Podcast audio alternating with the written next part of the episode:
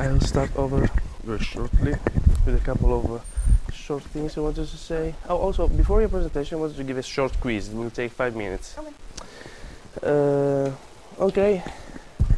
Does it work? Hello. Yes, it does. Hello. First of all, I am sorry. I wanted to apologize that I didn't give you any notice that Professor Gurval was substituting for me, but I already did it by email. Also, I saw, I saw. I mean, he told me that 25 people showed up. Why? I mean, I know I'm so entertaining that nobody else could ever. I mean, I mean, Professor Gurval taught this class. Come on, for five years, I guess. He's like he gave one of the most interesting, surely the most interesting lecture of this course. But I can't compete, and I'm not competing. Well, um, I'm. Uh, I'm also sorry for, for canceling the office hours, uh, but now I'm feeling better and every, everything is gonna go back to normality. Um, there are some quizzes that nobody picked back, uh, picked up last time. So well, we'll probably distribute them at the end of the lecture or during during Amanda's uh, report. She's giving the report for today. Very shortly before we start off, I'd like to to give you a short quiz that will take five minutes. This is kind of easier than the other ones. It's just crosses uh, about uh, about the last readings, the ones for today and the ones for for last days. So it's really a, fi- a five minute one. You'll find it very. If you did the readings, you'll find it very easy. Okay, this is going to take a while now. Lack orga- of organization skills.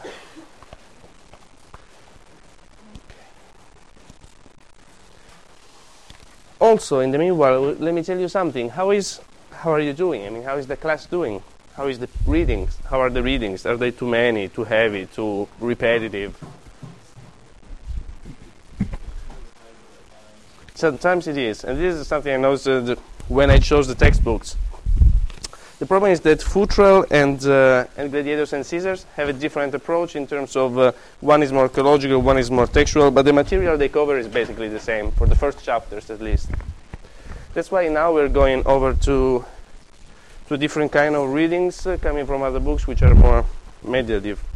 Well, and I normally get this sort of feedback from the students in a much more colloquial way, like I talk to, to the students and I, I'm sorry, this is something else that I gave you. No, no, excuse me give you something different.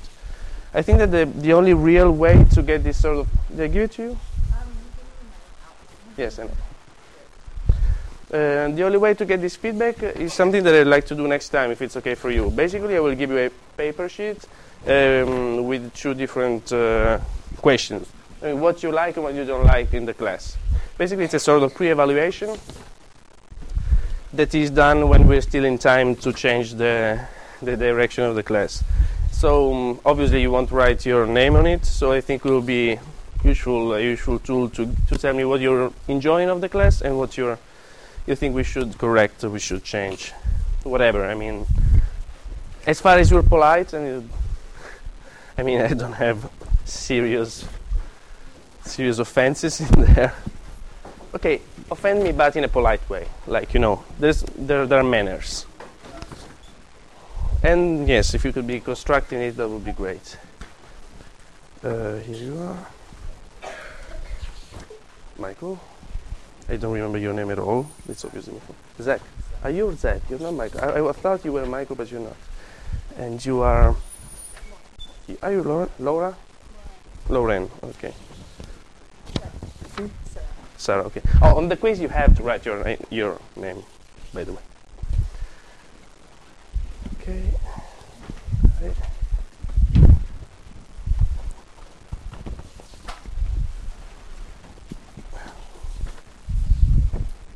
And you. Sorry? Uh, not today. This is something Professor Gurval gave me. I, I, I think we'll, you have it. I know. I assumed you. He told me I have a DVD to give you. I haven't seen it yet. I don't know what it is.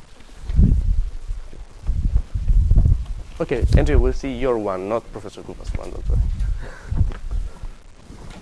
I mean, you deserved it.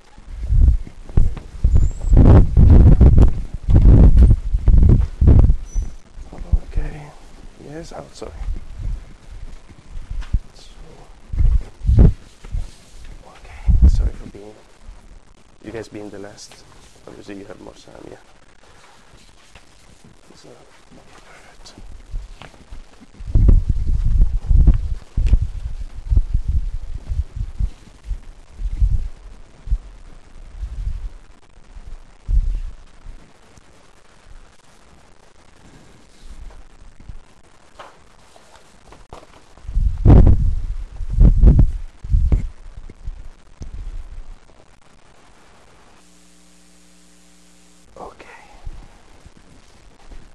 Now, uh, the readings today, as you see, as you've seen, have taken a different direction. We're going to read uh, less repetitive uh, text because there we had enough facts, and now we have the last facts from from Futrell, and we go to the reflections and the more theoretical discussions. And Amanda is going to give us the report, especially for Futrell and also on the other two texts. Thank you.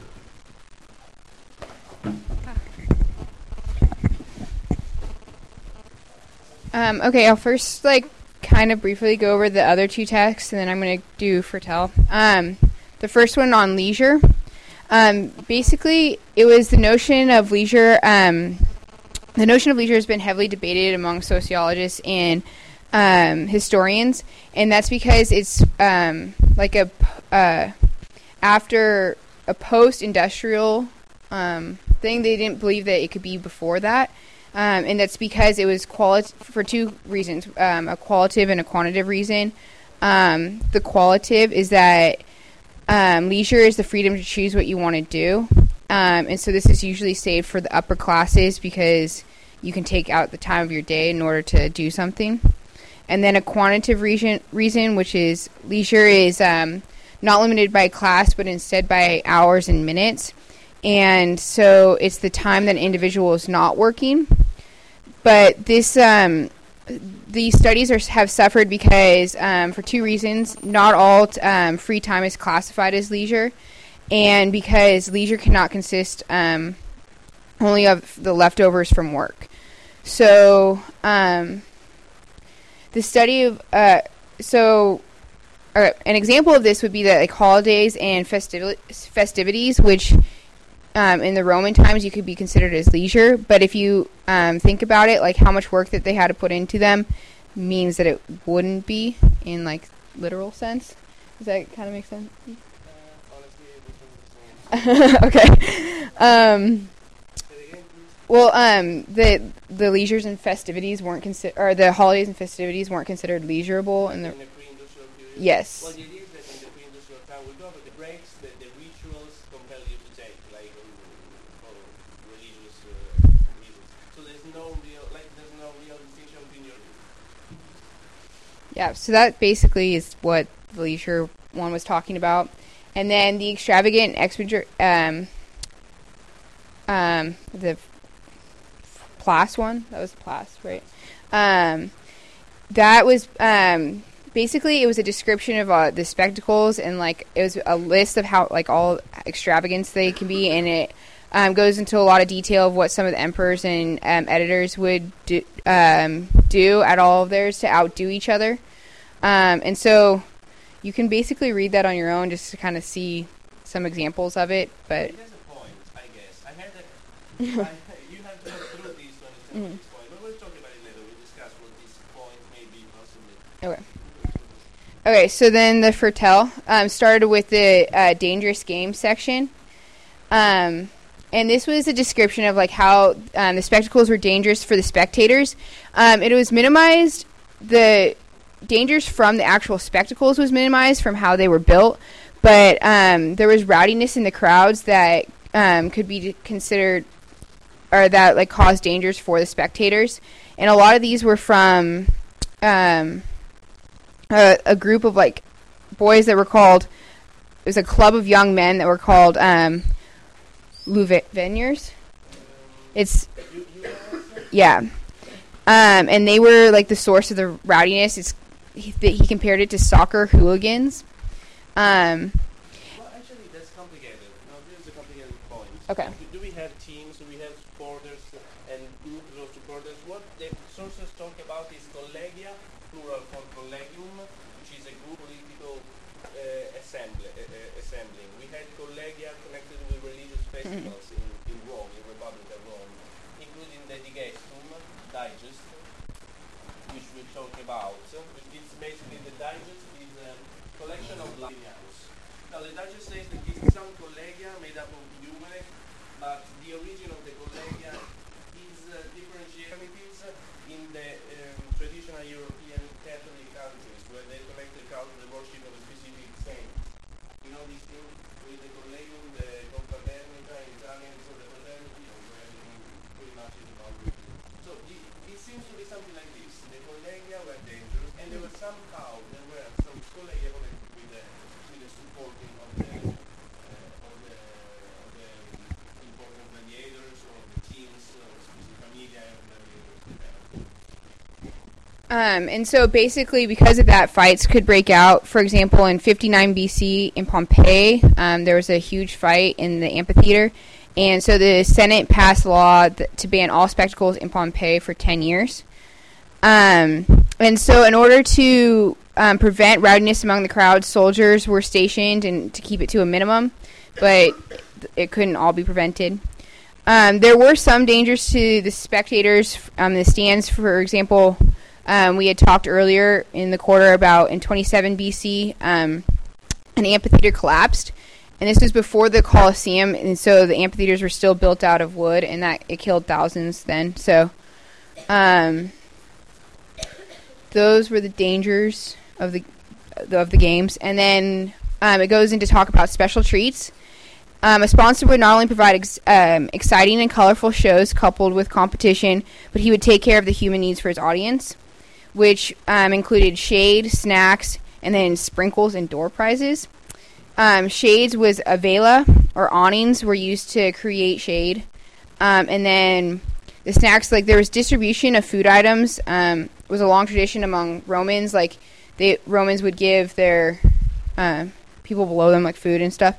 Um, it, it was a redistribution of wealth through public banquets, and so before the games, um, there would be when during the sacrifice of the animals, the sacrifice was shared by those who had offered the beast to the divinity, and was also eaten by the priests, and possibly, if it were a big game, to um, the whole community. Um, and they were standard. The banquets were standard features of religious ceremonies. And then sprinkles and door prizes, which um, sprinkles was like is they're the, both rooted from this um, same word, which is sparsio, Latin word, and it um, just regular sparsio means light cascades of water, and so sometimes water would be mixed with balsam or saffron to provide a, a nice scent, and there were there were spraying contraptions were created um, from perforated pipes um, water under pressure was distributed from them and would float over the heads of the audience. It's like misters from today. Um, and then there's Sparsio Missilium, which misul, Missilium. The two different things. One is sparso means to pour around, basically, but, but there are two different things. On the one side, water because the water can make it get cold, um, and uh, sparsionissimo is a different, different thing. You gave me, I think you have your quiz, right? For the questions of the quiz. So what is sparsionissimo? Did you finish it? Chris? Oh, yeah, yeah, I got it wrong. Okay, but you gave it back. Because I'm saying what it is. Oh, yeah, correct. Uh, no, so what, what's the sparsionissimo? Yeah, the favorite book at home is where there's written what you get. And the poet Martial, you remember Martial, his book of his epigrams, where he basically talks about those gifts. Uh, actually, Martial writes about many occasions later. Um, when he went to a banquet, you would, like, uh, somebody invites you, somebody wealthy, he gives you a banquet. Um, this is what he writes about in the Apocalypse books. The extravagances that he has seen in the arena, especially in one occasion, which is what? What's, what's this occasion about, this spectacular inauguration?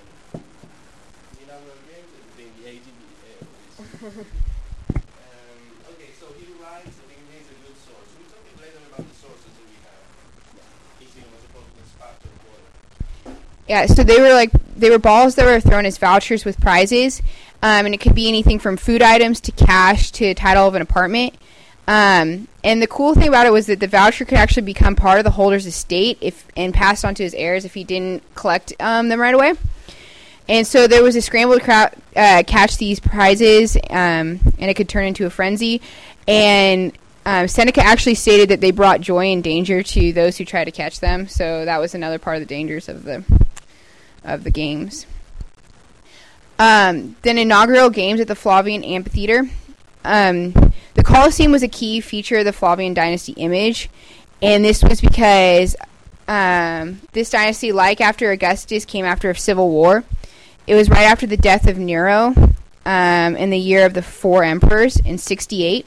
And so they had um, a particular need to state the legitimacy of the stability of their rule. And um, this was coupled with the fact that they didn't have any uh, patrician nobility in the past, and so they had even more of a reason that they needed to like prove themselves. Um, and like we've been discussing, like that was usually through games. And so 100 days of games were held by w- was held by Titus to celebrate the opening of the Colosseum. And um, like because of this, Titus is seen as a good emperor. Um, and he was an example of the way the Flavians demonstrated their um, politics. And so.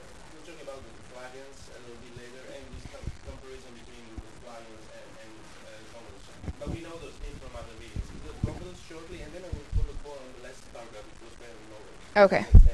Yeah, and then um, um, the Commodus games, however, were um, created on uh, were carried on as tradition. But he was an he was the first emperor to be actually born into um, like to be right. Those words that are repeated in the readings, like when you speak of lecture room, you use some idioms. I guess you can use it like more Gladiators and Caesars, if you remember. Both the first, same sentence in two kinds of speech. The first- because there were other emperors born, I mean, son of other, sons of other emperors. Where they? Where they?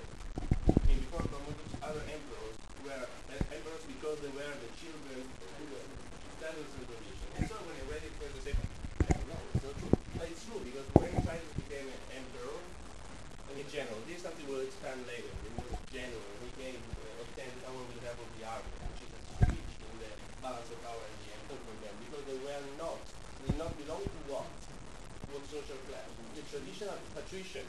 Now, the Augustus himself belonged to, uh, belonged to the Julio Claudian family. After Augustus, who's the next? Tiberius, and you have and then Claudius.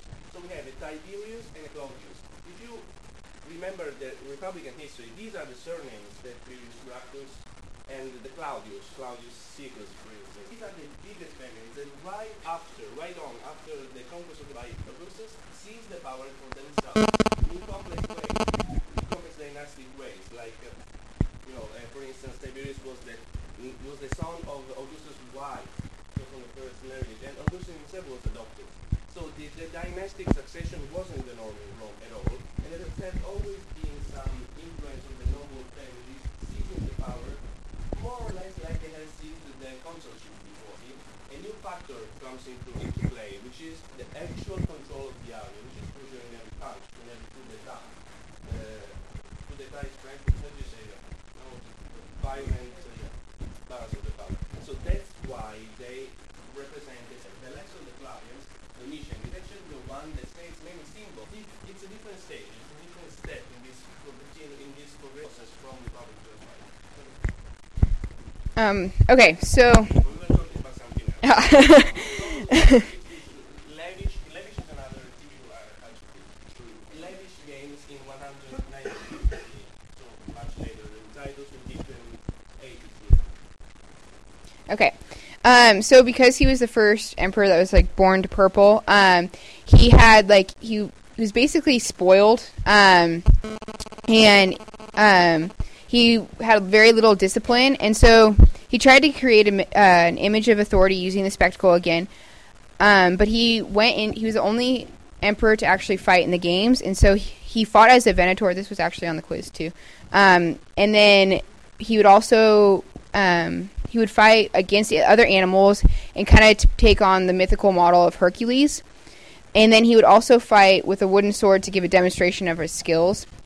And um, this does not, however, please the crowd like a real performer, but um, it's since he's emperor, then he still wins. Um, so um, it is also said that it was a deliberate threat to the audience because the relationship of the power is twisted. Um, and so, however, the sources that we read are v- against it, but it's possible that the actual like crowds liked it. Um, and then we go into tainted by the crowd, um, which was critici- criticism was relatively wa- rare among the Romans. Uh, those who did perceive a negative effect of the games focused more on stuff that like we wouldn't think about. like it wasn't because the games were violent. It was because it was a too many mixed emotions were shown, which I think you said you wanted to go over later. But um, um, it was a perception of that spending time in a crowd um, had a damaging impact, and like the emotions of the Munera were uh, would make one susceptible to ethical degradation. Um, and then other Roman empire uh, Roman empires also had an appetite for the Roman games, and so that's basically about it.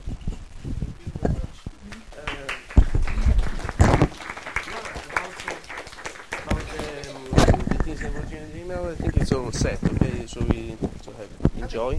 All right. Thank you. Now, um, as we as I said, we went over the facts. Now it's time for a reflection, and we have more time to discuss some points. The first thing I wanted to to talk about is starting over again. Well, do we, shall we go shortly over the quiz? Be curious about it? Yeah, very shortly. Yeah, it's typical. Um, the emperor that made the Naumachia is Claudius. Also, uh, um, uh, also Augustus had done one, but the one in the Lacus Lucrinus with 19,000 people was Claudius. Um, the emperor who fought in the arena, unfortunately, was not me, but uh, Commodus, as we know, and he fought uh, animals with real weapons and uh, swooden with with a swooden sword. He, he fought uh, men. You know, the risk of dying wasn't really included. And um, the historian that talks about it is Dio Cassius, exactly. Who was by who belonged to which rank? He was a senator. He was one of the senators sitting there and trying not to laugh, eating, eating the laurels, laurel. And uh, the prima rudis, this was kind of tricky. What, what's, what, what's the prima rudis? The referee, but first of all, prima because he's, he's a trained gladiator who trains the other gladiators in the ludus and also works as a referee in the in the games. Did you get it right? Was like the trickiest one, maybe, because rudis in itself means many things. Rudens, for instance, means a rope. Rudis is an adjective meaning something which is raw. And rudis is basically the name for this sword. And so the first wooden sword is the one who has the, the first, uh, you know, the, the chief instructor. Um, the scutari and the parmulari, another tricky one. Sorry? Supporters of different gladiators, not different gladiators. The, the, the, gladiators having the scutum, which is the long one, like this big, uh, are a category, and they were supported by the scutari. And the ones having the parma, which is so big and round, including the equites, but not only the equites, they were supported by the, um, the parmulari. Okay. The amphitheater Flavius is obviously the Colosseum. The Sparsio Missilium, we just said it, and uh, the Cena Libera, Cena Libera, is the dinner given to the gladiators to which the public, the audience could assist. They did not feed, feed uh, thousands of people in these occasions. They could watch the gladiators eat. And this is something that class discusses, expands a little bit about. Uh, why do those people go to see the people eating? You know, what's the, what's the, the, the deal? And then leisure sociologists, uh, okay, the Industrial Revolution. Before the Industrial Revolution, it's possibly not appropriate to talk of a real leisure time. Now, the first thing I wanted to talk about about with you is sources. Sources. We've been reading literary sources. We've not been discussing it. Oh, first of all, last time I see two people sleeping. I mean, one people is normal. I mean, there's always somebody sleeping. Okay, that's right. I mean, I understand. But two last time this wounded me. But I was particularly out of shape. I mean, I'm normally out of shape. But that time I had like 101 fever, so I was particularly out of shape. So this time, it's gonna be better. Now, the sources we've been reading. I will jump over something we said, uh, I will skip something we said the other time, which is very shortly. The narrative that lies behind a gladiatorial game. Is it a problematic narrative? Last time we said it's not, because there is no issue which is a reason. There is no, possi- no social, moral, political issue which is the reason. Rome controls the world. The world is at its, your service different categories of barbarians fight with each other, and everything starts and basically ends with a triumph. It starts with a real triumph of the editor showing the power of Rome, basically, and uh, the exotic weapons of the, of the barbarians. And it ends with the, the editor, or the emperor, if it's in Rome, who decides about the life and death of anybody else. And the people of Rome connects emotionally to the emperor, so the whole state symbolically rejoins, regroups emotionally in this emphatic a show of life and death. Um, please. okay. Um, also, so this is not a problematic narrative. A problematic narrative is given, Cicero says, by some things like the theater. Because in the theater there is a real discussion about the moral issue, which is the reason. Uh, in the historical times, like late Republic and, uh, and Empire, we have no the- new theatrical pieces written for the scene. There is a long controversy about Seneca. Did Seneca actually write for the scene real plays or just plays to be read? This is something we don't we don't discuss today. But what was actually played in the scenes in the late Republic and in the Empire were mimes, pantomimes, or rehearsals like repropositions of old tragedies or comedies of the tradition, of the Greek and Roman tradition. But how can, it, can a play? How can a play, according to you, how can a play that has been written like 300 years ago? Like I have an example of Cicero saying that uh, there was a, there was a representation of a tragedy written by Sophocles, which is called Ta- uh, which I write it down. This is not the example that the book makes. The book makes an example about possibly Atreus. Now, these are two different tragedies. This is written by Sophocles, for instance, and this, well, these are there are different versions of Atreus. One, in, one is of the Latin tragediographer Accius, who's, uh, who belongs to, to, to, to, the, uh, the Mid Republic, so the second century before Christ. So when Cicero sees a tragedy by Accius, it's a tragedy, a tragedy which has been ri- written 100 year, years y- earlier. Okay, is it, is it possible that a tragedy written in, about a mythical subject can arise a, a political issue today, like today or in the period when, in the moment when Cicero sees it? Although it's written about something which is completely fantastical. Why?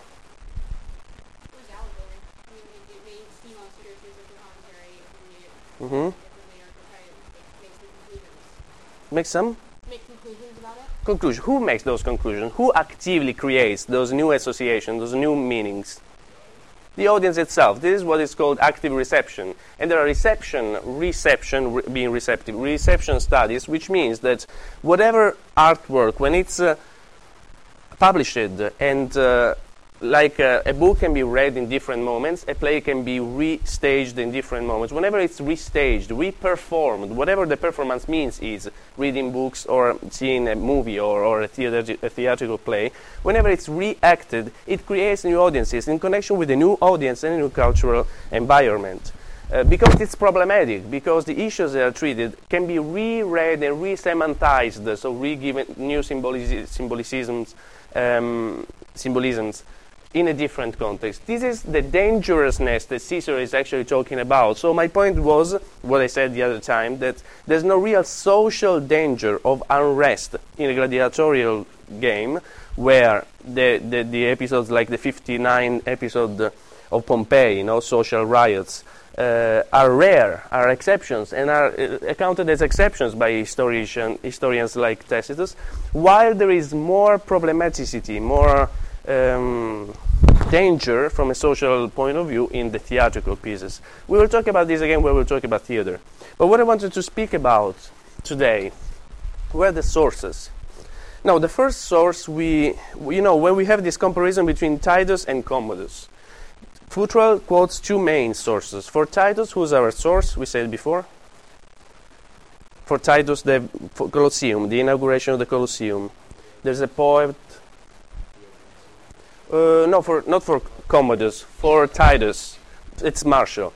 Um, Martial basically gives this uh, wondering and uh, surprised and enthusiastic representation of how strange, how extravagant, how wonderful these shows were. Uh, is a poet who lives pretty much in the Flavian era, era from Vespasian, he's active from Vespasian to Domitian.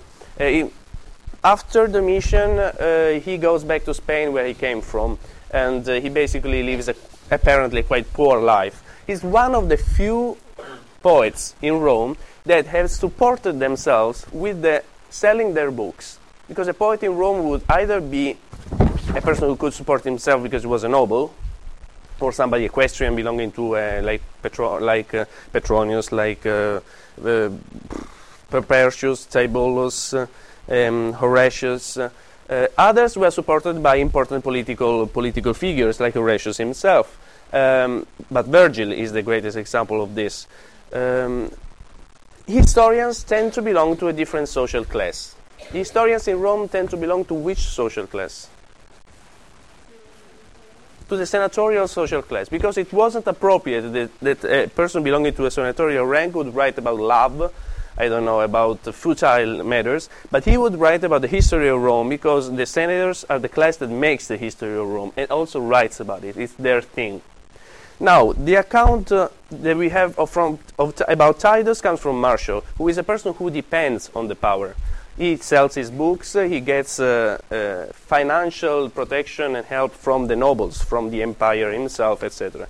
The account that we have about the games of, uh, of, of Commodus 192, we, what is our main source? the other one which we were saying before. It is Dio Cassius. And Dio Cassius belongs to which social class? We said before it's a senator. A um, it's a strange thing because Dio Cassius writes in Greek. His mother was Greek and his father was a Roman citizen coming from the northern Turkey, which was called Bithynia, a Roman province. So it was a province of Greek culture, of Greek uh, language, literature, culture, etc. He, he was born in Nicaea. But being a senator from his father's family, he went to Rome and became a senator under Commodus. And then after Commodus, so he was uh, consul once, and then uh, under the Severi, you remember Severi dynasty, Severian dynasty, he was consul again with um, Alexander Severus. No, sorry, with Septimius Severus. So he was, he belonged to the aristocracy. The accounts of the two games are very different. Why? Titus and Commodus. They're both lavish, both expenditure. Thomas, I think, is the first. And because you have to do it, then you have Einstein. hmm He didn't have respect for the people, he crossed the boundaries, etc. Other opinions about those two things?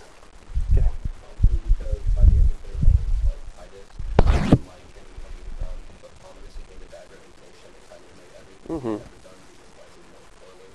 Yes, so what you're suggesting is probably that maybe the two games are not that different, but the fame of the emperor himself projects, sheds a bad light over. Yeah.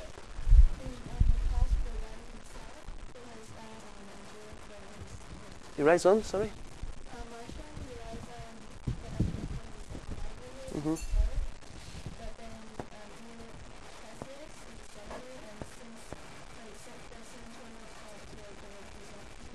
Exactly. Well, this is pretty much where I wanted to get. All those things are exactly true. But how do we know that the crazy emperors were crazy, crazy? We know them. We know it because of the historians. And what class of the historians belong to? They belong to the senatorial class. And so it's uh, by coincidence, possibly, that all this, the, the reformer emperors that want that pushed towards auto- autocracy, monarchy, were apparently completely nuts, and the ones who, like Vespasian, who were more moderate and gave more power to the Senate, appears to be less uh, less crazy. Well, the thing is that uh, there is a, there is a complex phenomenon going on throughout the, the early empire and throughout the whole empire after the Flavians as well. The Senate will, loses importance, but it doesn't lose it completely. It just has less and less importance and voice in the, in the active politics of Rome with the time. But the Senate would never completely lose its power for the simple ra- reason that the ancient economy was based on agriculture.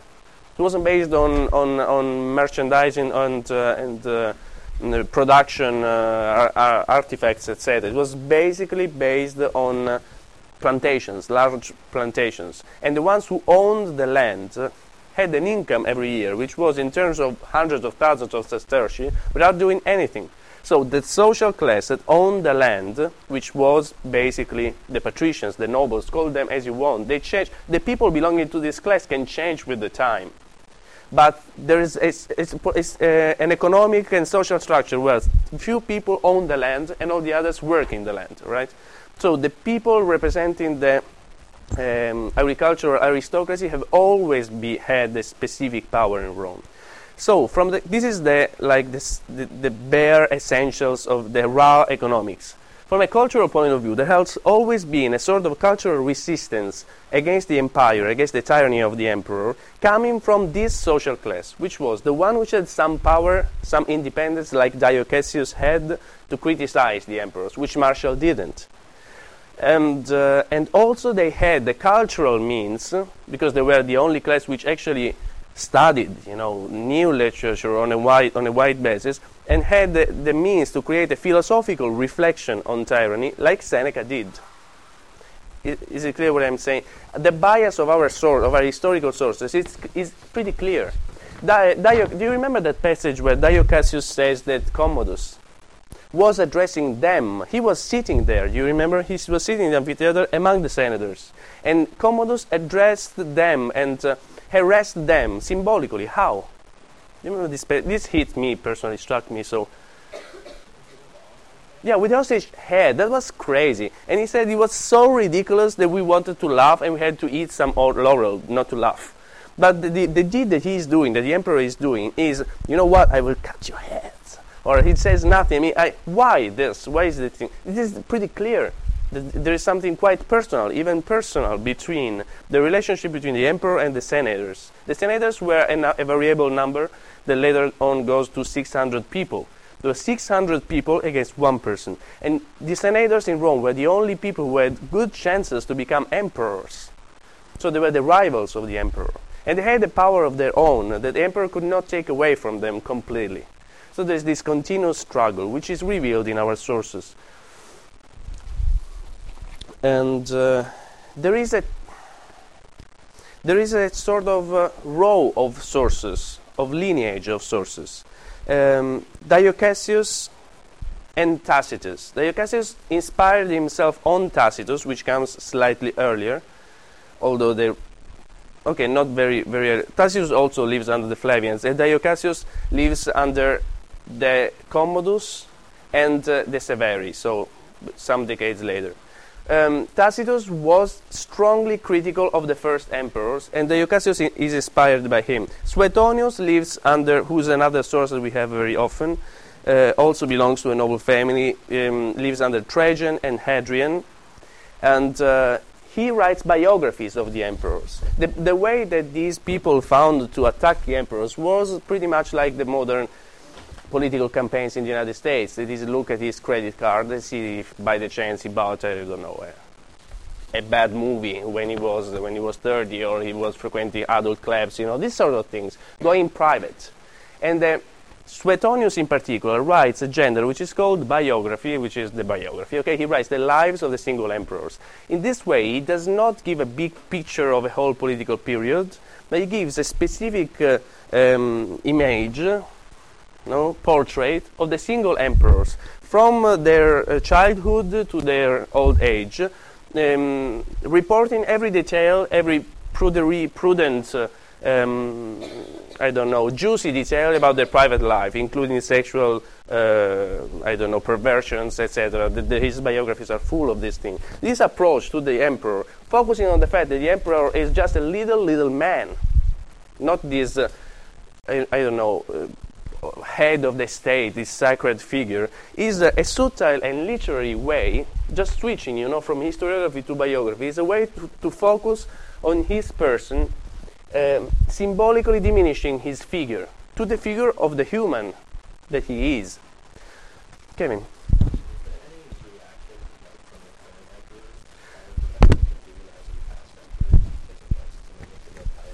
This is a very good question. This is exactly what I was going to say. What happens is that even a senator has a hard time criticizing an emperor who is in, char- in charge. And, and Tacitus, for instance, writes history after he retired from public life and writes the history of the past emperors, for instance. Like he demonizes very notoriously Nero, but Nero was not in charge anymore because, as we said, Trajan lives under the Flavians, and the Flavians pretended they were re- rebuilding a credibility of the empire, going back to a sort of restoration of uh, a balanced empire. Okay, this is what the Flavians do after Nero. And so here comes the criticism of Nero. About Dio Cassius, Dio Cassius writes after Commodus. When Commodus is dead, there's a little period of, of political unrest, and then the Severi come back. And then the Severi have the same policy, you know, bringing back balance to the emperor to the empire. So the strategy was to criticize the dead emperors, like Juvenal does after the death of Domitian. Well, the emperors were not wise enough, apparently, to prevent such writers from criticizing their predecessors. It was a myopic strategy. But there was much pressure on some historians not to write history from this point of view. Under Tiberius, a historian who's called, who's a senatorial historian who's called uh, um, Cremutius, um, Cremutio Cordo, so Cremutius Cordus was under Tiberius was condemned to death because of his historia- historiographical work on the civil wars. So Tiberius is the second emperor. Okay, the civil wars are the wars between Pompey and uh, Caesar, and then Octavian and uh, Antony. So we're talking of something that has happened before Tiberius. But the way he was representing the start off of the empire was a republican way, a senatorial way. And so Tiberius did not appreciate this, which is pretty much what Kevin was talking about. And not only he was, to, he was condemned to death, there was the first most famous episode about a condemnation of a historiographer in Rome. But also his work was condemned to fire. It was, it was burnt out. We don't have its work. It was publicly um, given to fire. Uh, other sources that, go, that follow the same path, and with this I finish, is another source is the, which is pretty recurrent in, fu- in Futrell, is the Historia Augusta.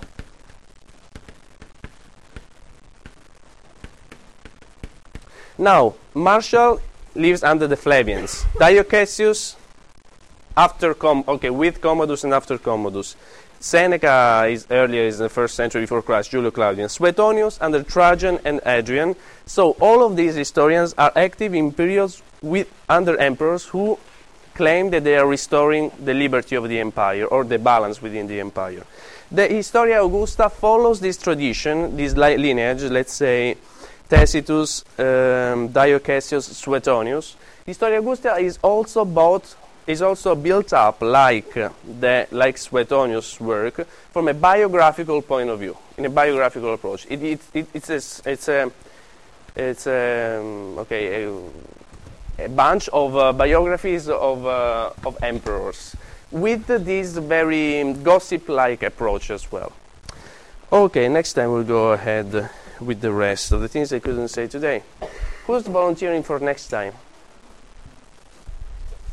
Thank you. Your name again? How many? Wendy. How many times did you tell me? Like ten. times. Thank you for your attention. See you next time.